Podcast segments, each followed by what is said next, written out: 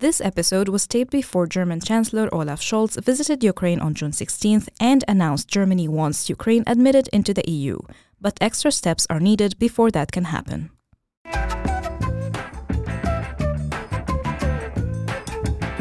Welcome to Common Ground Berlin, a talk show encouraging debate and a deeper understanding of hot button topics in the German capital and beyond.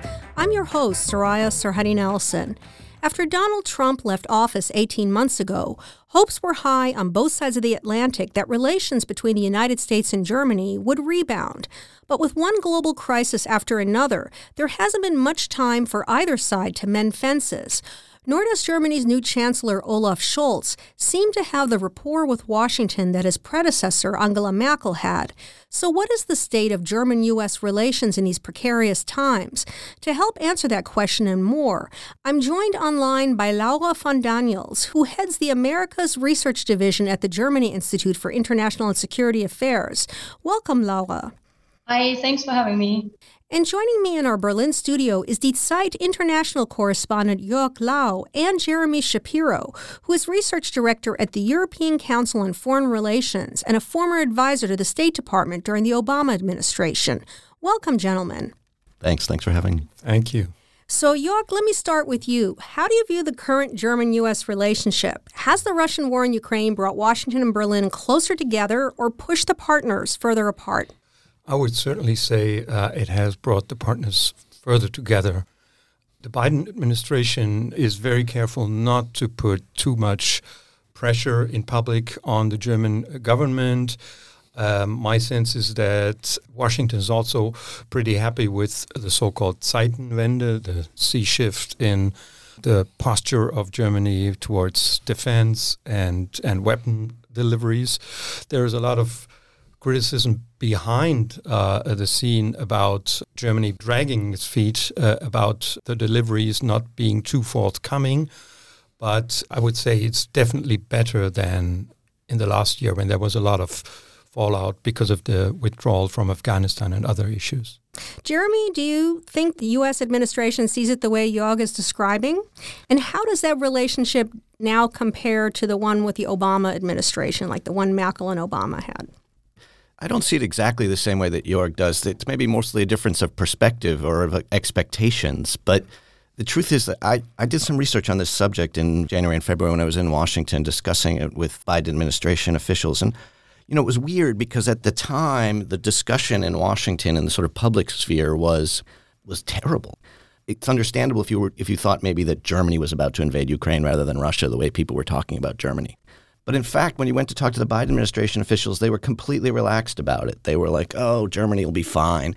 And what I came to understand is that the reason that they weren't worried is because they expected so little. It was really the soft bigotry of low expectations. The U.S. administration has really kind of given up on Germany being part of the solution. Uh, they have, and they've managed to make Germany not part of the problem. So there are no problems in U.S. German relations, but they're not really moving very far. And, and I think that that's a wasted opportunity as best. Could be a lot worse. So I sort of agree with Jörg. During the Obama administration, it was different because we had hope. We believed that Germany could be, and German U.S. relations could be more than that. And I think what you see in the Biden administration now is that they've kind of given up on them being any better than they are. Wow. Um, so, what do you say to that, Jörg? I mean, do you think uh, that there is this sort of uh, soft bigotry of low soft bigotry of low expectation? That's well, a great that's phrase. A, I got to remember that. That's a good George way. W. Bush. But that's a good way to put it. I, I, I think maybe both can be true. I mean, officially, uh, relations are much better, uh, and they're desperately trying both sides. I think uh, not to let the divide that Jeremy just described show because that would be uh, obviously very good for Putin and very bad for transatlantic relations and for Europe. So it's there's something unresolved there. I agree. Laura, how is the energy crisis spurred by the war affecting transatlantic relations? At the onset, it seemed like President Biden was almost dictating to Germany about what would happen to Nord Stream 2. Has that changed, and is there more parity now? I don't know. That's a, a tricky uh, question here because uh, when we talk about energy and energy policy and the embargo, you always have to sort of differentiate between everything that's planned on oil and then gas, because our dependency in Germany in particular, but in Europe too in general, is the, the gas related dependency. And as long as we talk about oil, I think there's more common ground. The US went ahead uh, with an oil embargo much earlier, the UK went along, and then the European Commission, I think, did a great job at at least signaling that uh, Brussels is willing to go down uh, that road as well. But with gas, it's a lot more complicated. And here, I think the Biden administration has been really uh, supportive and patient still because they know we are so dependent and it's so difficult to free yourself from that energy dependence. The question is, you know, is there are we going to reach a tipping point at some moment uh, where you know this patience will somehow uh, run out? what do you say, Jeremy? Is that patience running out? No, it's not really running out. Uh, again, there were low expectations. The low expectations have been satisfied. The Biden administration decided when it created the oil embargo not to pressure the Europeans very hard to move forward, and they have moved slowly but surely. They're not pressuring them really at all on natural gas. To the contrary, what the Biden administration is doing is is trying to arrange for Germany and other European countries to get liquefied natural gas from the U.S. and other sources in order to help wean them off of Russian gas. But I would say that they've been, the Biden administration is broadly satisfied with the progress, particularly that Germany has made, but that a lot of European countries have made in this regard, again, because they didn't have extraordinary expectations and they did understand from the beginning, and I think that was reflected in the Nord Stream decision of last summer, that this was a very difficult issue in terms of domestic politics and economy for Germany and for a lot of European partners.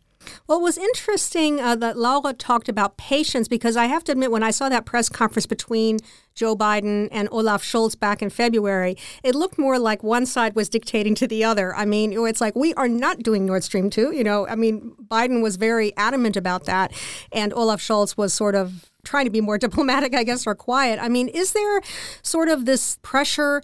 Uh, by the U.S. to sort of get Germany and by extension the rest of the partners, uh, the European partners, in line when it comes to the uh, relationship vis a vis Russia? There is pressure, but I think that, as Jörg was sort of saying at the beginning, it's broadly worked relative to what the U.S. was hoping for. And so they are not dissatisfied with where they have been. And I think even if you go back to that Nord Stream decision or that press conference in February where they appeared to have a difference on Nord Stream. What Olaf Scholz has said to Biden in the private meeting was, look, don't worry about this. If the Russians actually invade, as you say they will, we're going to kill this project. Uh, and Biden said that's fine. And so they went out there with an agreement that reflected both the Germ- what Germans could do and what the Americans expected them to do which again I think is better than falling out, but it does show you just how little expectations both sides have for the relationship. Jörg, you wrote a piece recently that noted uh, the Berlin policy on arms deliveries to Ukraine needs clarity, and that at the moment it's confusing, if not annoying, uh, to Germany's partners. Is that foot dragging on arming Ukraine that different than what other members of NATO are doing? I mean, there's always a lot of talk, and then what actually ends up getting delivered is something else. Well, um, I think it's very important for Germany to be clearer than they are because they're not in the same position as other partners in Europe because Germany is supposed to be the central power in Europe in terms of its strength economically, in terms of its position on the map, in terms of its history. And that's why there can be no policy of low expectations here. And Germany has to be in the lead on these issues. And that's why I think it's so dangerous to be so reluctant here, because we already see a huge cleavage in Europe on these issues, especially between the northern and eastern European partners and France and Germany. And this can end up being really, really very detrimental to European future. I mean, not just to what's happening in Ukraine, but also in the future. I mean, the distrust that is building here is really toxic, I think, for the European project. And that's why I think uh, um, Germany has to do more, even though we all know that the German military is short of arms. Um, they can be a mediator in Europe to, you know, get things moving, but that's not what they do. Laura, has Germany lost credibility in the eyes of the United States and of its European partners? I think it definitely has in the eyes of its uh, European partners, in particular um, in the East and Central Eastern Europe. That's a fact. But it's also related to the fact that while uh, this government, the German government, is actually doing things, you know, in terms of weapons and equipment deliveries, we're now, if you look at the at the raw numbers, we're not doing that badly. But there's little notice of what's been done in in past month, and there certainly was no sort of uh, leadership, not in speeches, not in probably also not in bilateral exchanges with our neighbors, and probably also not with the US that uh, was giving people any hope that we might be able to be moving a little faster than we did so far. So uh, that definitely needs to change.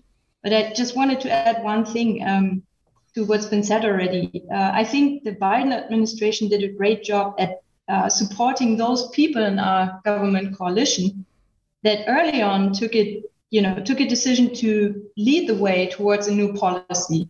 So they were supportive of Annalena Baerbock, but perhaps not so much of the chancellor. And in the end, turns out Germany took exactly that direction that she was signaling already in February this year at the Munich Security Conference, and earlier even. So, but it's probably hard to find the right people in this government to support and uh, to turn them into leaders or to uh, make them understand that they they need to take along the Germans, uh, their constituencies, and so on. We've talked about the Russian invasion in Ukraine and what impact that's had on U.S. German relations, but I want to talk about domestic issues in the United States for a moment and how that's maybe changing the viewpoint or making creating concerns among the German public. For example, um, the anticipated shift in congressional power with the midterms, or even like escalating gun violence and the inability, the U.S. government's inability, or in this case, the Biden administration's inability, you know, to act or to be able to get something accomplished. Is that sort of making Germany nervous? I mean, is there sort of a reluctance to maybe get too close? You know, because that's certainly what happened during the Trump era is that Germany really started to stand on its own somewhat or started to make more noise about standing on its own rather than with with the partners. Yeah, uh, sure. I mean, you hear that a lot. Uh, people are worried about the midterms. People are worrying about 2024 already here in Berlin. But uh, I find that quite paradoxical because if you're so worried about these things, you should do more. But it's sometimes it seems to be um, having the opposite effect that you know, because we cannot trust the Americans to stay the course or the Biden administration to stay in office in the longer term, we should be more cautious. I mean, the opposite is the case. I mean, we should be more focusing on, you know, being more uh, self-sufficient here with, with our European partners, but at the moment it's the U.S. that is bringing this alliance together and holding it together. So we're actually uh, uh, falling back on the times of the Cold War, and we're not actually moving forward here. So that's why I can't actually hear this anymore. That you know people are worrying about the U.S. We should stop doing that and focus on our own agenda here. Jeremy, you were sort of grimacing when I was asking the question. Is there something you want to add, or do you agree? Uh, no, I broadly agree with Jörg. I think that there's been a there's been a uh, problem almost in the way that the Biden administration has related so well to the German government uh, that they've given the kind of German government what they want, which is the ability not to be responsible in global affairs. And that means that they're falling into the old trap that Jörg talked about, that they feel like, well, the Americans will take care of it. We don't have to pay the difficult domestic political price to deal with these things. Whereas what they should be doing, anticipating the very, very real possibility that there will be in office in 2025 an administration, whether it's Trump or not, that really doesn't feel the same way at all about Russia, about Europe, about allies, about NATO. And this is a genuine risk, and they should be preparing for that. And the way to prepare for that is to do more than the Biden administration wants. It is to specifically to repair its intra-European relations, which have really suffered, and it's to be thinking about how to take on a leadership role if the Americans are no longer there. And what's so strange about this is that if you talk to German officials, they agree with every word, and then they don't do it. So this takes us back to the Zeitenwende, which was such an amazing speech Scholz gave, but there's been limited follow through. Laura, do you have hope at this point that that Zeitenwende is going to happen in the way Scholz envisioned it? And if it doesn't, what impact does that have on U.S. German relations? I'm always hopeful uh, regarding sort of the, the public discourse we have in Germany. I think it's moving already, but it will be extremely difficult over the next month and in particular over the next years if this is going to be an extended conflict or war which it looks like very much looks like that to keep uh, attention and also empathy uh, of the german population uh, moving politicians towards taking more serious decisions. You know, it it takes leadership, and again, it's sort of difficult to to find uh, the right people. I think at this point who are willing to take on that responsibility. But that's not just the case in Germany. I think other countries are having a similarly difficult time there. I think Jörg wanted yeah. to add something. Go ahead. I just want to add uh, two ironies about the Zeitenwende. Uh, I think one is that only this government with the Social Democrats in charge and the Greens in government can accomplish something like a Zeitenwende. Because if they were in opposition, there's no way you could find a majority for that kind of rearmament and uh, for that new posture towards foreign and security policy in Europe. And at the same time, these parties are uniquely um, delicate when it comes to these issues that have to be addressed, like weapons deliveries, like as we just talked about it, going into the lead and not waiting for the U.S. to say, "Okay, you can do this now." Uh, so that's why I think we're in kind of in limbo with the Zeitenwende. Yeah, I think just maybe to elaborate on that a little bit, because it's great to have a Zeitenwende. It's great to spend 100 billion euros on defense. I think Germany really needs that. But I think it's important to emphasize that not just any Zeitenwende will do. And if you look at the way in which they've seemed to have structured it so far, it's structured to operate underneath U.S. leadership. So the first decision that they made was to buy the U.S. F 35. And you know, there's there's a lot of good military reasons to do that. I want to completely pan it, but the message it sends is that there's not going to be a European fighter, uh, next generation European fighter. Uh, that we're going to be supporting the American defense industry rather than the European or German defense industry with this 100 billion euros, and that we're not looking to create a leadership role even with this spending. What we're looking to do is satisfy our allies and satisfy the Americans so that they don't yell at us for not spending enough but we're not really looking to take on the burdens of leadership. What that shows is that if the uh, if the Republicans come into power, there's other problems. Germany won't be ready, either structurally or politically, to turn the Zeitenwende into what it really needs to be, which is a leadership Zeitenwende. So the sea change may not be coming. Um, we're going to take a short break, and when we come back, we'll talk more about the state of transatlantic relations as well as the impact China is having. Stay tuned.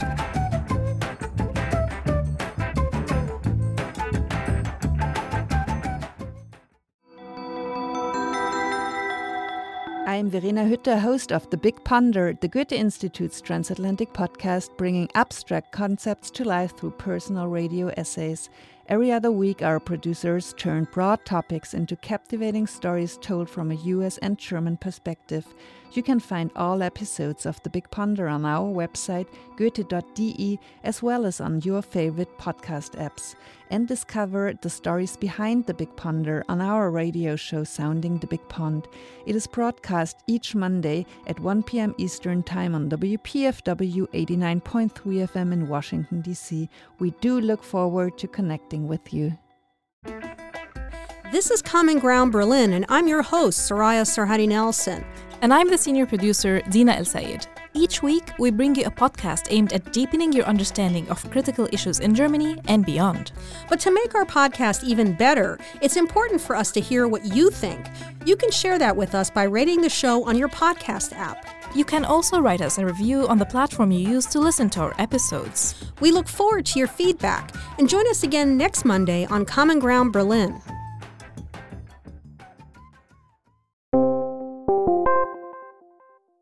Hello, this is Abby, presenter and co creator of Berlin Briefing. Do you find yourself having trouble understanding the news of the Hauptstadt, usually presented in German? If so, Berlin Briefing can help. We curate local top stories and present them in an 8 to 10 minute podcast in English every Monday through Friday. You can find us at berlinbriefing.de or wherever you get your podcasts.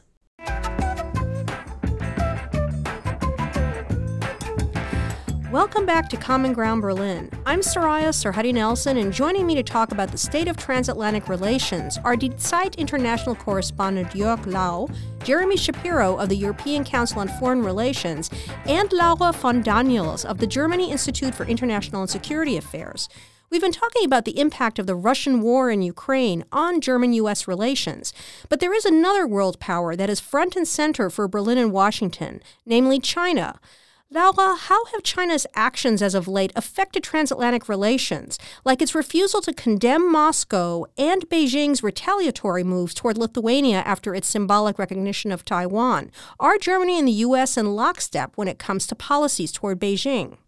Yeah, thank you. I think we're heading uh, that way. The German position, as much as the position of other European um, countries, has moved much more towards taking a more robust approach towards China. You can see that in decisions taken by the European Commission, but also statements and probably also uh, China policy that is currently being written in the foreign ministry in Germany.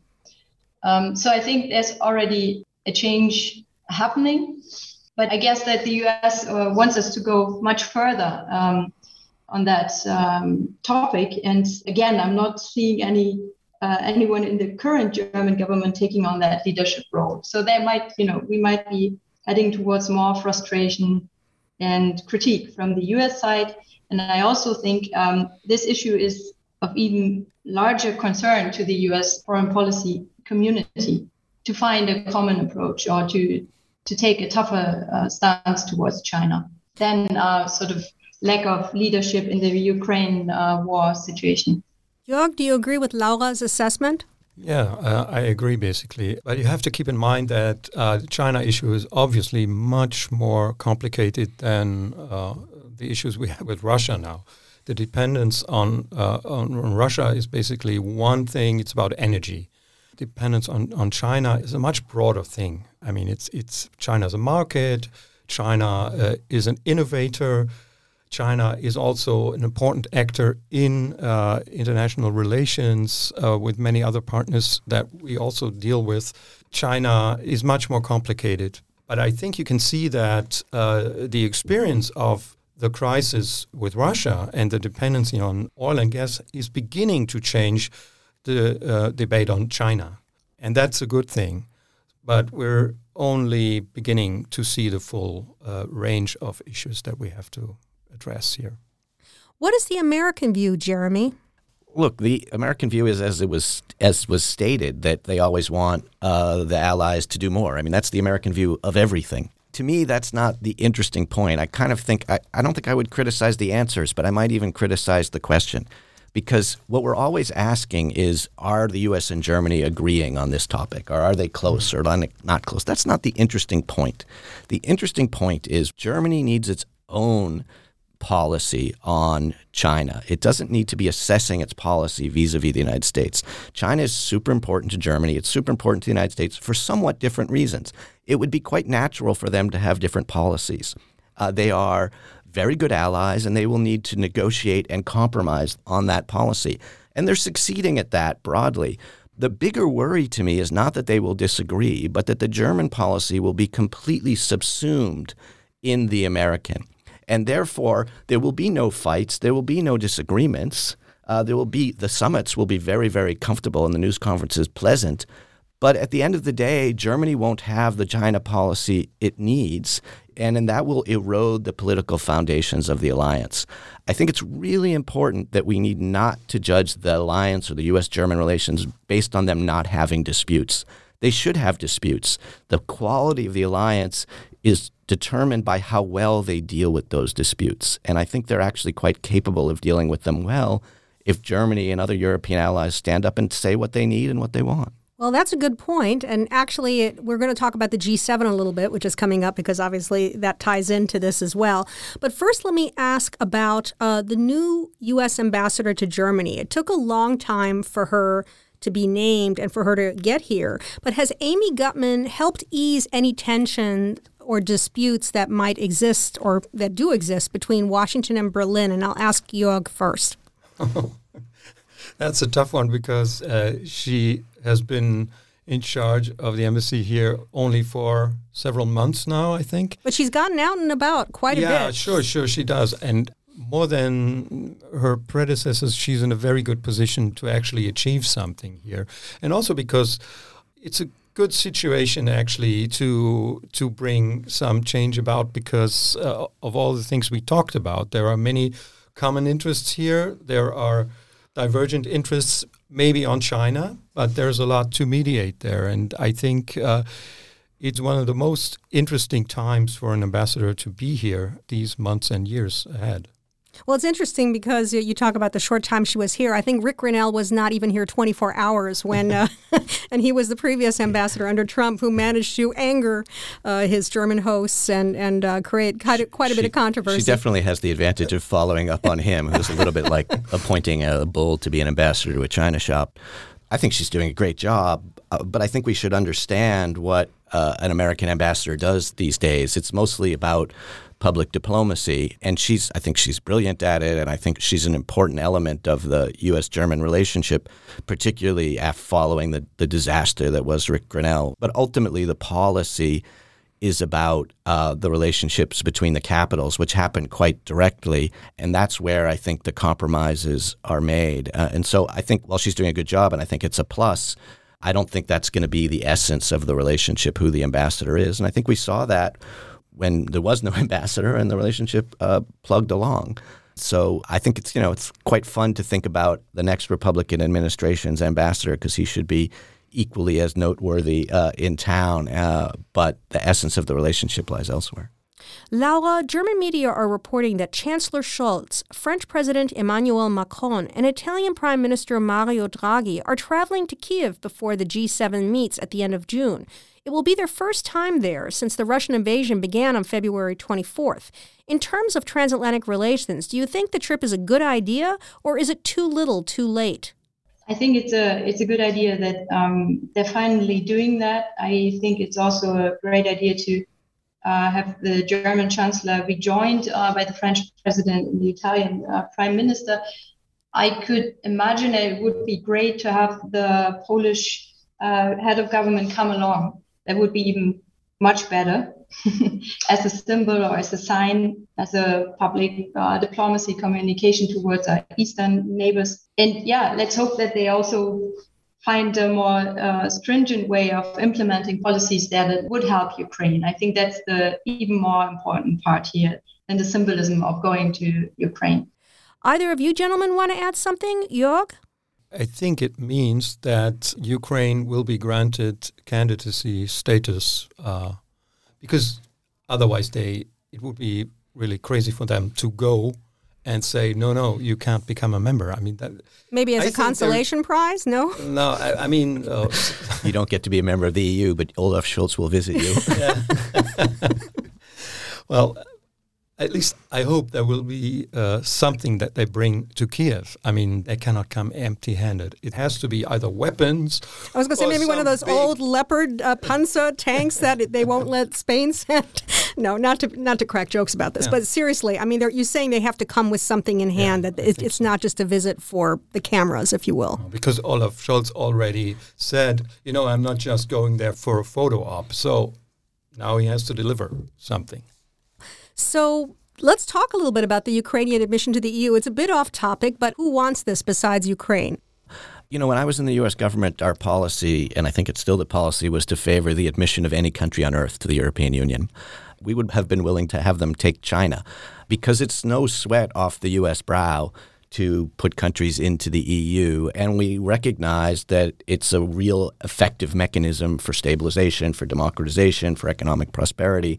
So you certainly won't encounter any opposition. And I think you'll encounter some support for bringing Ukraine into the EU, although the United States doesn't really have that much to give because it's not the U.S. labor market that will be open up to Ukrainians. It's not the U.S. funds that will be going into their agriculture into their structural adjustment um, accounts.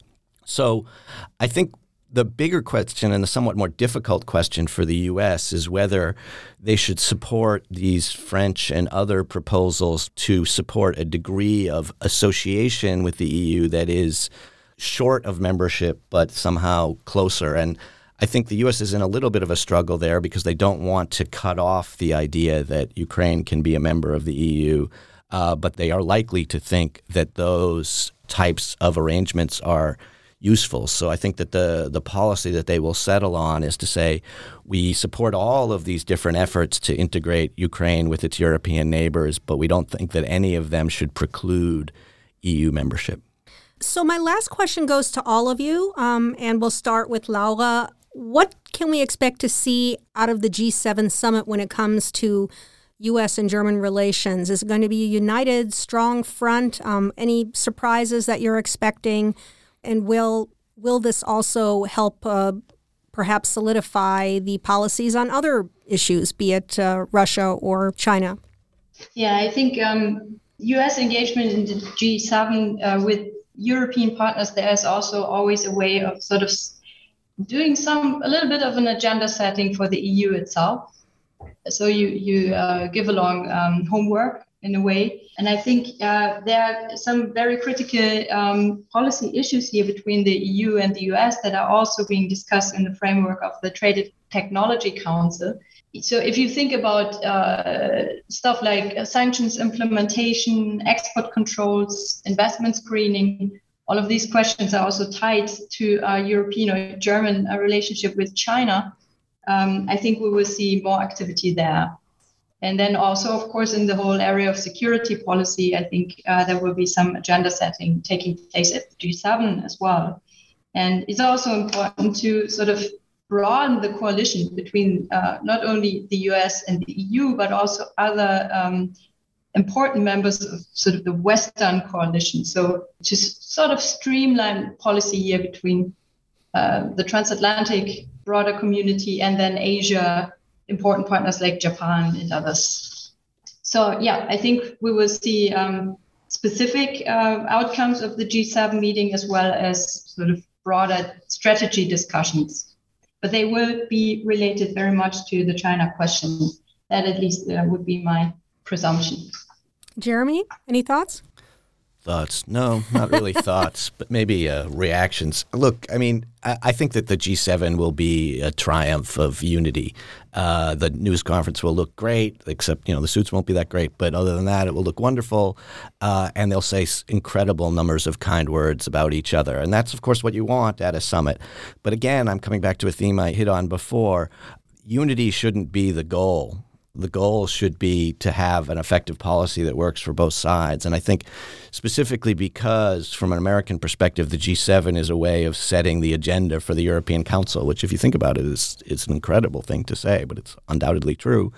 This isn't what's going on. What's going on is that the Americans have assumed a leadership role of the G7 and of the transatlantic relationship, which is out of step with the times and which can't last, and that neither side is really preparing for that. And so, what I would love to see at the G7, but I don't think we will, is some disputes that are settled and dealt with amicably and effectively, but actually surface so that we understand that both sides have an opinion. Jörg, what does Germany need out of the G7? Well, I totally agree with Jeremy on this one. Oh my God, Germany American yeah, yeah. agreement. So, but I, I think because I ha- told them what to do. yeah,